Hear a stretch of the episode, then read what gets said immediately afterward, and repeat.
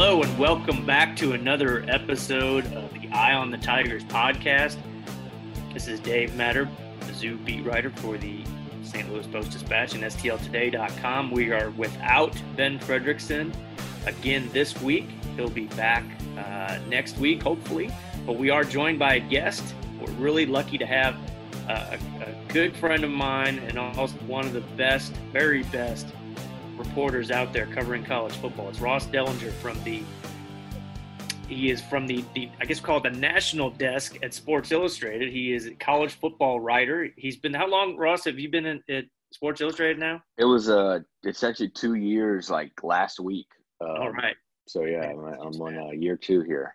Ross and I were teammates back at the Columbia Daily Tribune, covering Mizzou back in the day, and then he went on to um, do incredible job covering LSU for for many years down in Baton Rouge, and then made the jump to Sports Illustrated. And I, I think Ross has really been kind of at the forefront here this offseason covering the biggest stories in, in college football, whether it's the um, the COVID testing, um, the the financial impact that this is all going to have on on college sports, um, just just everything, coaching changes. You, you've been out front on this, and it seems like there's maybe fewer and fewer national college writers these days, or maybe fewer national outlets. But your coverage has just been been awesome, and I just I'm great to have you on and talk to you about a lot of the stuff that you've been writing about here over the last few months. Thanks, Dave. I appreciate the compliments. Yeah, it's it's kind of sad to see like, uh, you know, the positions obviously in journalism drying up. Um, uh, you know, I, I, was thinking the other day, I was like, just trying to think of how many print, you know, national college um, football writers there there are, or even college sports writers there are, and and the list is it is it's short. There's maybe a, a two or three dozen, you know, um, when there probably used to be in the hundreds. Yeah. Now, uh, Ross's wife, Liz, she uh, readers listeners might remember her from her days covering uh, Jeff City politics for the Post Dispatch. She has just started a new job covering the White House for Newsweek, and uh, I can only imagine that you guys have some pretty interesting dinner conversations on, on the days you do see each other. With you covering, you're covering Ed Orgeron, Nick Saban, and she's covering President Trump. So I, I imagine there are some uh, fun conversations between the two of you. Yeah, yeah. It's uh, in fact, last summer I always tell the story, and I may have you may have heard it before, but last summer I was visiting some school. I don't even remember who it was. I think it was out west, and I told them what she did. Um, that she, you know, has the politicians, and I've got the coaches. And uh, he said, "Well, which one of us lies more?" And he was true. There's a lot of uh, we we cover a lot of uh, fibbing going on, and uh, you know it's it's interesting. You know, she really she did she really enjoyed her days at the Post Dispatch, and she still talks about it. Uh, I think she was there uh, roughly two years or so, yeah. twelve and thirteen, and um, yeah, she she enjoyed covering the Missouri legislature, and and we lived in Jeff City for about a year, and then we lived in Columbia for about a year, and and two very different places, but uh, yeah. we we really we really miss Missouri, and and unfortunately, uh, I haven't. Uh, and this is not. This is going to sound terrible. I haven't had a reason to go go back, but I, I wanted. I've been wanting a reason to go back the last couple years because I wanted. I want to visit Missouri again, and she does too. And uh, maybe uh, I don't know. This year probably isn't the year given all this stuff, but. Yeah. Um, but I've, I've been hoping and when really wanting to get back there. Uh, but we, we really we really loved uh, and we lived in downtown Columbia, and it was it was an awesome place. My kids still remember you guys as the couple that lived above the comic book shop. we'll we'll drive by there, and they'll say, "Hey, didn't you you had friends that lived up there?" And I say, "Yeah, that was Ross and Liz." Oh yeah, I remember them. So there, that's that's your that's your legacy mm-hmm. as far mm-hmm. as uh, my family goes. Mm-hmm. I don't think we'll ever get a. Uh, I don't honestly. I don't think we'll ever live in a a, a better located place in a in a town in a city that's that's uh uh moderately priced you know i mean i mean i, I live in dc now and uh i think about what i paid in rent and where i lived uh and even the space and outdoor space i had there in columbia and i i just like face palm like gosh you know it, it would be great but uh yeah those are some uh there were some fun times there well well speaking of of politics and your your wife's beat. I, I, I think it's interesting that when all of this happened with with COVID and everything being shut down in the college football season, kind of in, in jeopardy, like it seemed a few months ago, maybe not so much now. There did seem to be kind of a political line being drawn where you had the, the red states that were more eager to open and you had the blue states that were being more cautious and then even the schools in those regions kind of followed along with with their with their their state and their governors to some degree too where do you feel like things stand right now as far as things opening up? And we, we've got teams are welcoming back their athletes this week for their quote unquote voluntary workouts. We see some schools are testing, mandatory testing, some aren't. But how, what kind of gut feel do you have about not just the season happening, but a full season happening and happening on time? Well, you're right. It it, it was. Uh, I don't know if it's because I live in D.C. now, and it seems like everything here has to do with politics, or everything is on political lines. But you, this was definitely, or this has been the the whole virus and the reopening has definitely been along politi- political lines. Um, you know, you saw the the SEC in the Southeast, and not just the SEC. People talk about the SEC a lot, but even like the uh, American Athletic Conference and uh, the Sun Belt, they I mean, they're they're starting really early. Um, a lot of them are opening immediately, already open, already having workouts. So the southeast um, and uh, even some places in the Midwest um, were were very much uh, reopening quicker, you know, and and they're most of them are red states, you know, and uh, schools were probably maybe you'd say less cautious or uh, in a hurry or whatever you want to use. They they were opening back up, uh, and then out west you know, talked to some um, uh, ADs and coaches in California, and and some of those places might not open until or might not welcome uh, players back until uh, July, into July, yeah. um, you know, mid July, even a, a, couple of schools. So, and in the Northeast is is similarly uh, up there in the New York area. Um, you know, it's it's there's a lot of uh, similarities to out west there. Uh, and then you got the central uh, of the um, of the country, the center of it, which which seems like they're kind of uh, they kind of are along the lines of um, in the middle of both of those things, you know. And so they're opening up. It seems like a lot of them in mid June ish or so.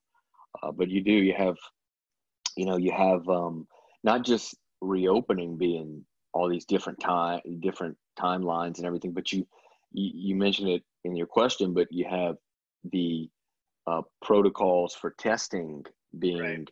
different at, at different state in different states and different schools, you know, and there's some SEC schools that, that aren't, you know, don't plan to initially test players, uh, only testing asymptomatic players. And meanwhile, there's California schools and in Washington, Oregon schools who not only do they plan to test initially, but they plan to also test for the antibody initially, and they plan to test frequently, once or once a week, once every couple weeks. So, uh, you know, you have so many, and this is why we we really need a, a, a nationwide universal like standard, and I think we're going to get it. Uh, it's just not going to come until probably actual practices start. And uh, I'll give it to some places. A lot of doctors do say, you know, if you're not having a lot of high contact, you don't need to test if you're if you're not uh, if players are not symptomatic. Um, but we've seen now over the last few days um, all these positive tests at schools uh, be, from asymptomatic carriers, and uh, that's why um, probably that's why uh, most of the doctors you talk to believe that uh, there should be initial testing and frequent testing. Yeah, that's that's really fascinating. I thought you did your story last week. I, I learned so much from it. I mean, you just covered so much ground about this these two camps of whether to test everybody before workouts start or to wait and see who is symptomatic. And in Mizzou, really interesting, they have a dramatic shift in their philosophy. Mm-hmm. They initially were only going to test players who had shown symptoms or were coming from, you know, the so-called hotspots around the country. And in the last, really in the last few days, and Mizzou confirmed this, is that no, they're going to have mandatory testing, not just for football players, but for every athlete before they come back to campus. And from what I was told uh, from some sources within the university was this came uh, from the at the highest level of the university, at the president's level, uh, the system president's level. It was the AD and Jim Sterk and Eli Drinkwitz, football coach. They deferred everything to the medical experts on this one, to the doctor Stephen Witt, who served on the SEC medical task force, and it was of his opinion that it was not. It, it didn't make scientific sense necessarily to test everybody right when they got back. Their thought was all it takes is one kid the next day to go to a restaurant or go anywhere in town and pick it up and spread it and then you just wasted you know $100000 on tests the previous day um, but they have shifted to what we see i think i don't i don't know the breakdown but it seems like more schools mm-hmm. even in the league are are doing the mandatory testing is is that what is lsu doing i, I know they were in missouri's camp initially but what what have they changed plans as of now, I don't believe so. They're they're just testing symptomatic um, uh, yeah. athletes, but they are. Everybody is getting an antibody test, which of course right. doesn't um, doesn't determine if you currently have the virus. It determines yeah. if you have had the virus, and a lot of that I think is because of the potential heart problems that uh, some uh, some uh, patients, uh, virus patients, are experiencing uh, organ, just organ issues, including heart issues, and obviously for an athlete, the, the heart and doing the conditioning and all that, you you need to to determine if, if they have any damage there. So I think a lot of so LSU is doing the antibody. I I want to say the only one I know that's not doing any initial testing at all, unless you're symptomatic, is Arkansas. But right. there could be more out there. Uh, but I, I, think you're right. Everybody's kind of in Mizzou. Mizzou is um, is you know swung back over to doing the testing uh, and I'm, I'm yeah I'm, I'm curious to find out um, what those at the highest level of university what they heard uh, maybe it's just a backlash or, or whatnot of of um, of their release announcing that they're not going to test everybody you know yeah. it's it's that's interesting i um you know and and look there's there's um and as i wrote in that story there's there are uh, doctors who say, hey, you know, if you're not showing symptoms, you, you shouldn't test uh, everybody right now because of a lot of different reasons. Uh, the, you know, shortage of tests, the a- accessibility of tests. You know, do you want to be um, testing using all these tests on athletes when right. uh, you might you might uh, need them for actual frontline workers? I mean, the the you know in Baton Rouge, the LSU doctor I spoke to uh, mentioned she worries that she's have a sh- uh, she has a short shortage of tests in her Baton Rouge uh, hospital. So there's that. You know, there as you mentioned, there's like the the whole thing of well, what happens on a Monday if they test negative, and on a Tuesday they go to a house party and and they get it. It's like it's worthless to you know to test that money, and that that's going to happen. You know, I'm sure that's going to happen. We're we're going to see see that happen. Um, and also there's there's some other things like if you contract the virus on a Sunday and get tested on a Monday, it's it might not show up. Uh, right. The virus might not show up until two or three days later uh, through a test. So, and then there's a whole thing. You know, if you haven't, in most of these athletes have been asymptomatic. If you have an asymptomatic carrier, how if he's not coughing and sneezing and all that, how uh, what's the transmission rate? Is he really uh, gonna gonna you know transfer the virus over to others? And again, it just you get you get you have all these questions and we don't really have any concrete answers right now it's just right. so early even doctors don't have any concrete answers and that's why they kind of disagree on a lot of things yeah and god i gotta think the worst fear is that what if you're what if a quarterback in your quarterback room you know gets it and before he shows any symptoms he he spreads it to the other quarterbacks and you go in and it's game week and you go into a game and you have to quarantine your quarterbacks. I mean, that that's got to mm-hmm. be a fear. Um, what happens if if somebody shows symptoms, you know, the day after a game, and then you've your your contact tracing is the 100 guys on the other team. You know, you got to you got to take if Missouri plays Tennessee and and a Tennessee player tests positive on Monday, you know, does uh, Jeremy Pruitt call Eli Drinkwitz and say, "Hey, you might want to test all your players." Our our defensive end tested positive, and it's that's got to be the thing that's keeping these these coaches and team doctors up at night. Um, you know, just worried because this is there's so many unknowns here, and it's not. I think people get caught up too much in saying, well, these athletes will recover. You know, it's, it's for them. It's it, they'll they're young enough, they're strong enough, they'll be able to withstand this. But what about passing it on to staff members and coaches, and then families and coaches' families? There's so many mm-hmm. other people that touch these kids on a daily basis that they're around. Um, it's not just about the players, and it's it's going to be a, a fascinating season. I, I think if if everything does start off on schedule for the most part, I think we just hope and pray that there's not going to be this sudden outbreak and the season has to stop in the middle of it for some teams or all teams or anything like that. That would be just a, the absolute nightmare, I would think. Yeah, yeah, that would be bad. And I, I think I, I, saw yesterday up here in DC actually.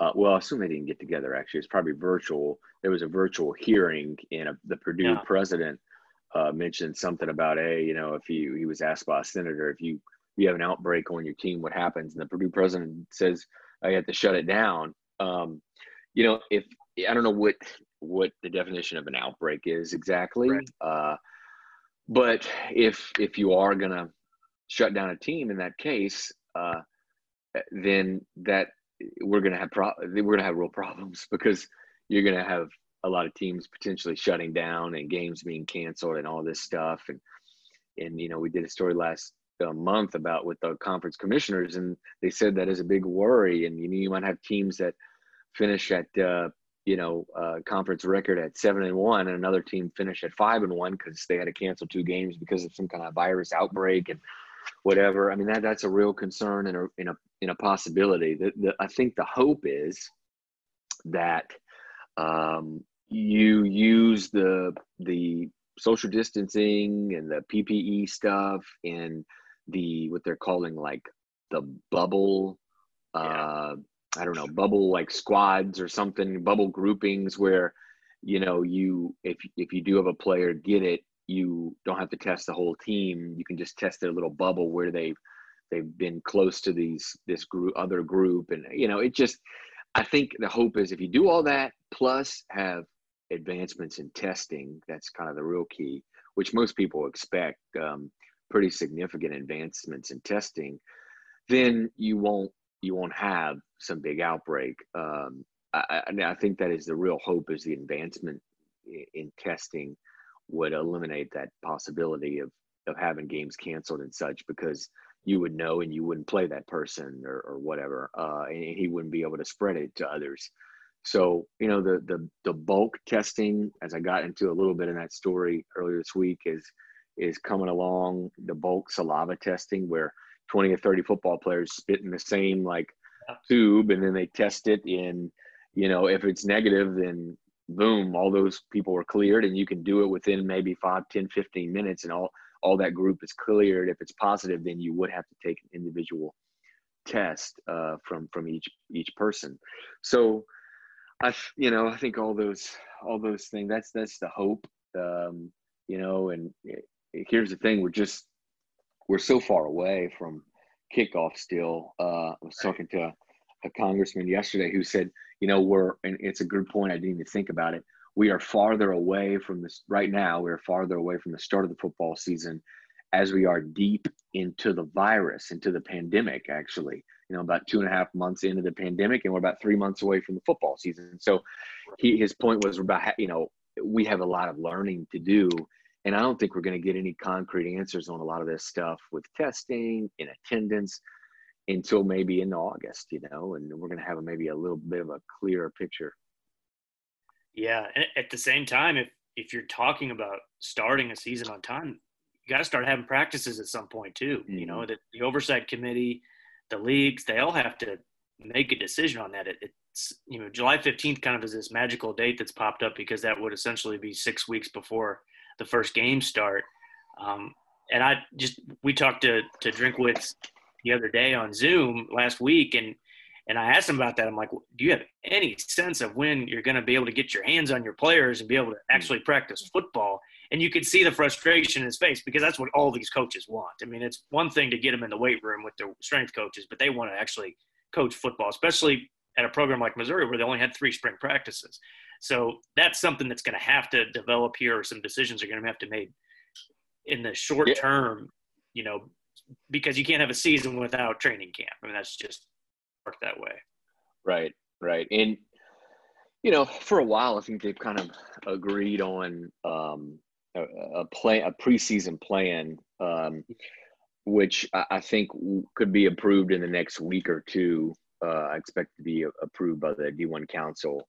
Uh, the football oversight has a plan that you know calls for kind of like a six-week training camp where you have two weeks of uh, kind of OTA style style things where you probably won't have like pads and all, but you'll be able to do some some different kind of work, more work than normal, and then that leads into your normal like four week fall camp, uh, and that will start. Yeah, that's got to start uh, for teams that play on week zero. It'll start around I think uh, July like 18th or 17th, and then for teams that kick off Labor Day on week one, I think it'll start around July uh, 25th or, or somewhere around there. Um, in, in that six weeks, we'll kind of start there. And then I think starting in July 1, this is something that will be probably approved soon too, is that you'll have normal, at least two or three weeks before that six week starts of normal summer workouts where coaches can actually interact with players for like six to eight hours a week or, or whatever the, the time is. Of course, right now in June, we just have the voluntary where there's no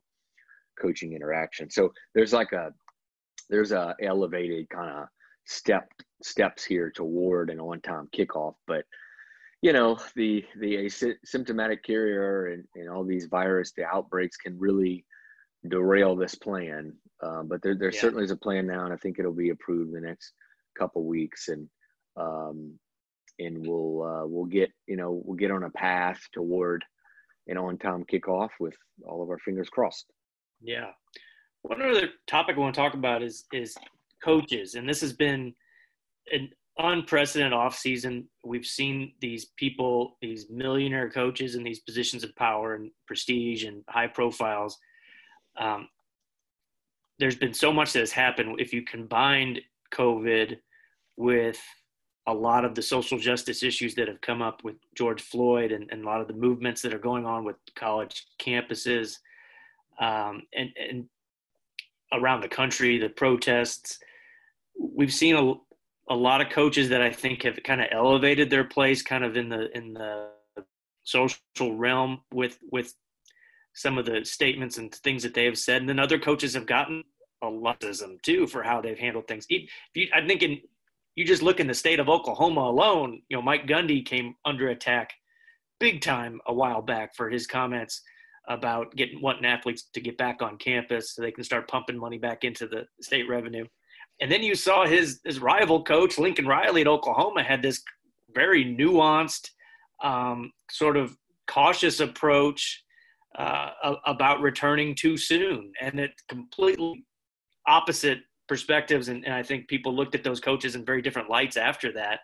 Um, what what has struck you? What have we learned about some coaches that've kind of revealed themselves a little bit through all of this without football? Instead, it's just kind of like endless talking season for for a lot of these guys. Yeah, we we've seen a lot of uh, coaches stick their foot in their mouth. I, I back in uh, right into the pandemic, probably two or three weeks into the pandemic, I, I had gotten some calls from SIDs and and even some ADs who uh, who said, you know, you, you, this is the problem when coaches have nothing to do. You know, is is they they talk and everything that comes out of their mouth um, isn't uh, isn't great, isn't politically correct, uh, and um, in it, it was funny to hear that because it, it really is kind of true, and, and you saw even since then uh, a lot of uh, coaches have said said things that uh, aren't aren't too smart. As you mentioned, you, you saw the Norvell thing, uh, right? Florida uh, State, you know, and and and but but but they're they're the opposite where. Uh, yeah, what's up in, in Mizzou. What Mizzou did kind of has started uh, a little bit of a movement, it, it, it would seem, uh, in, in, the whole registering to vote, uh, and even marching to like the courthouse. You know, I think Texas, University of Texas, did something similar. Georgia Tech uh, will take uh, the election day and, and and have a mandatory kind of off day for all its athletes to vote. Um, I think you're going to see some other schools do that. Uh, I've I've been under the stand, understanding yesterday. Got a couple calls that some other schools plan to release something here soon about the registering to vote thing, um, and that's great. It's it's pretty awesome to see actually. Uh, it's uh, you know, and it, it's kind of been a long time coming that um, you know you have a a school get involved um, with its players when it comes to anything political, even just voting. You just didn't, you don't don't see that, haven't seen that yet. And certainly a movement, and it's certainly kudos to to Mizzou for kind of kickstarting that thing. I thought it was a really smart move on Mizzou's part, and I thought it was great for for college sports for for them. Um, and I, I, when I first saw the the images, they first came up on social media. I thought, oh gosh, this looks like a photo op. And I, I don't know if this is going to go over very well. If they're just marching, okay, it's symbolic, but you know, is there any substance behind it? And then you find out at the end, it ended with 62 players registering to vote, and you know, they may not vote the same party or the same issues that some of their coaches might vote, and that's okay. That wasn't the point. And and Drinkwitz made that pretty clear, and he also made it very clear. And I thought this was really smart on his part, and it was the it was the truth. So that's uh, he had every incentive to be honest. This was not a coach-led drive for publicity. This was a, a player-led drive um, to to make a difference and to use their platform. So I think going forward, I think the smart coaches are going to be the ones who kind of co-opt that platform instead of getting in the way of it. Instead of trying to, you know, flex their muscles and say, "Hey, this is my show, not yours." Uh, I, w- I was impressed with the statements that Tom Herman put out right when all of this started uh, last week, and then what he did, like you mentioned, with uh, the Texas players marched on their campus in downtown Austin, and he kind of gave their players, you know, a platform to speak about some issues as African American players. So kudos to those teams that are doing it. I think the smart coaches are the ones who can kind of see the value in this, not just from a PR side of it, which is inevitable. I mean, they're all going to have their in-house photographers and videographers there mm-hmm. filming this and using it, which it, it is smart for recruiting to do. But I think the genuine ones really mean it when when they say this is you know the right thing to do, and um, it's it's good for Mizzou writers to be, I guess, covering uh, their program on the right side of these decisions. We've seen it on on the other side mm-hmm. in the mm-hmm. past for sure. Uh, he also gives you some content. I mean, there are no live events, so exactly. it, it gives exactly. you something interesting to write about. Uh, but you know, you, I hate to be uh, take a cynical approach, but if I were to, yeah, it you know certainly for recruiting, this this does yes. great things. It's it's uh, right. As you mentioned, you know, you have your videographer, you have your photographer there.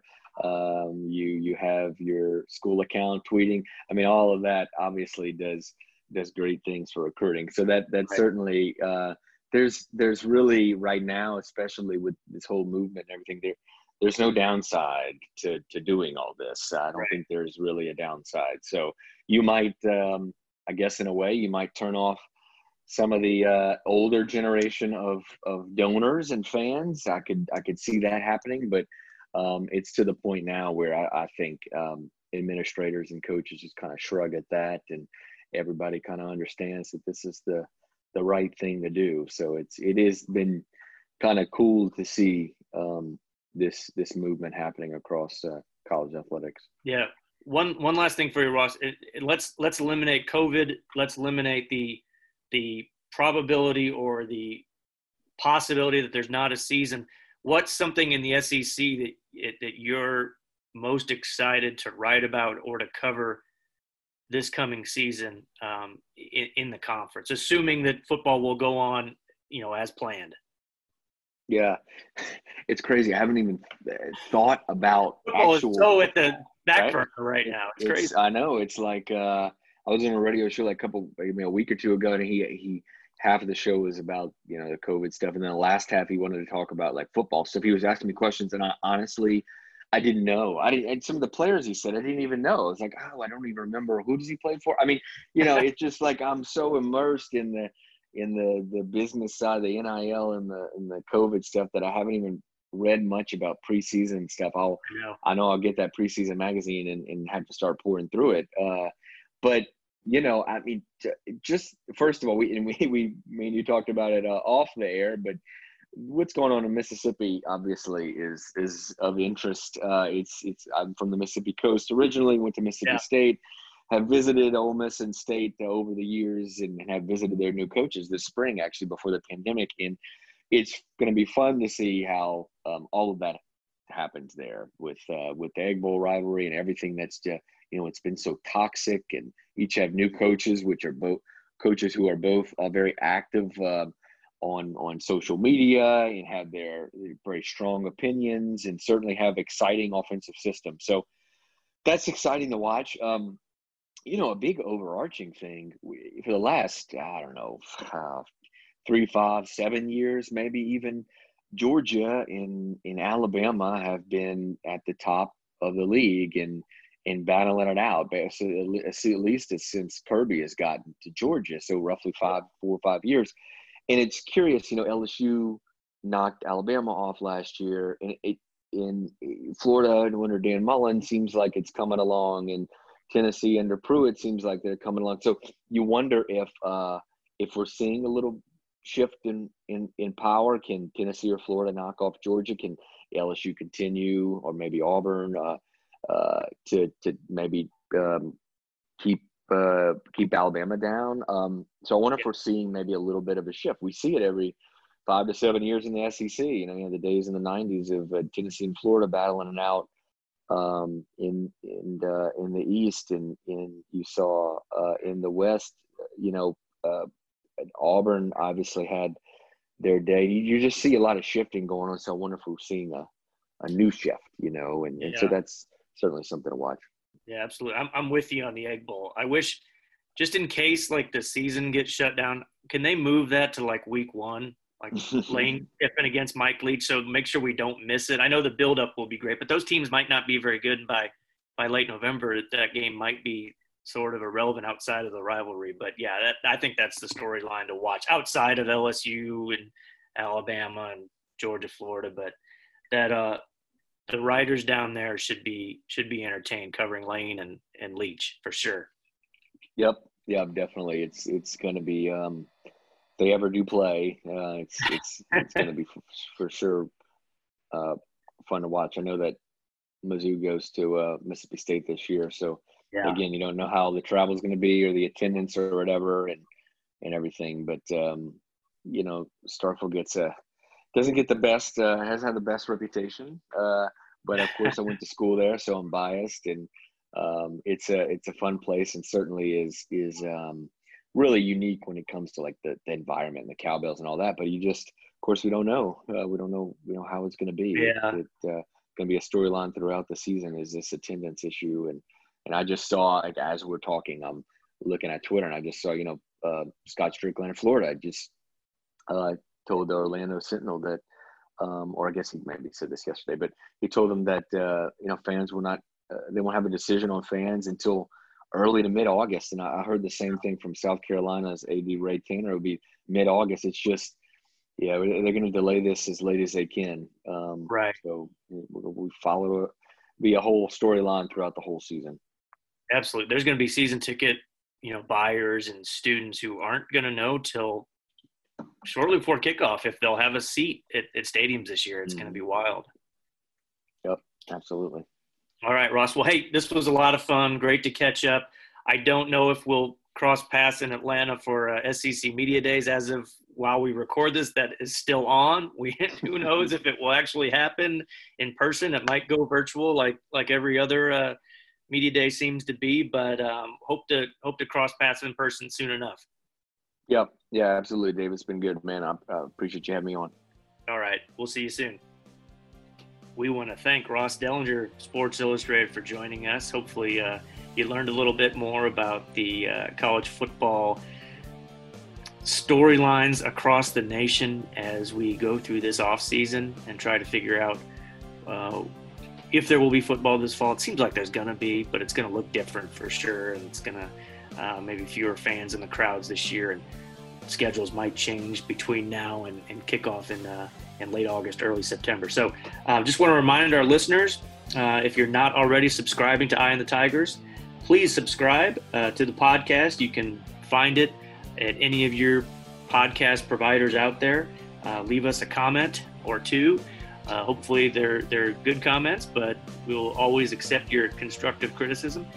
Ben Frederickson will be back next week, and we will look forward to getting back together on the podcast and uh, talking more about Mizzou sports, college sports, and anything else that unfolds between now and then. All right. Thanks for listening.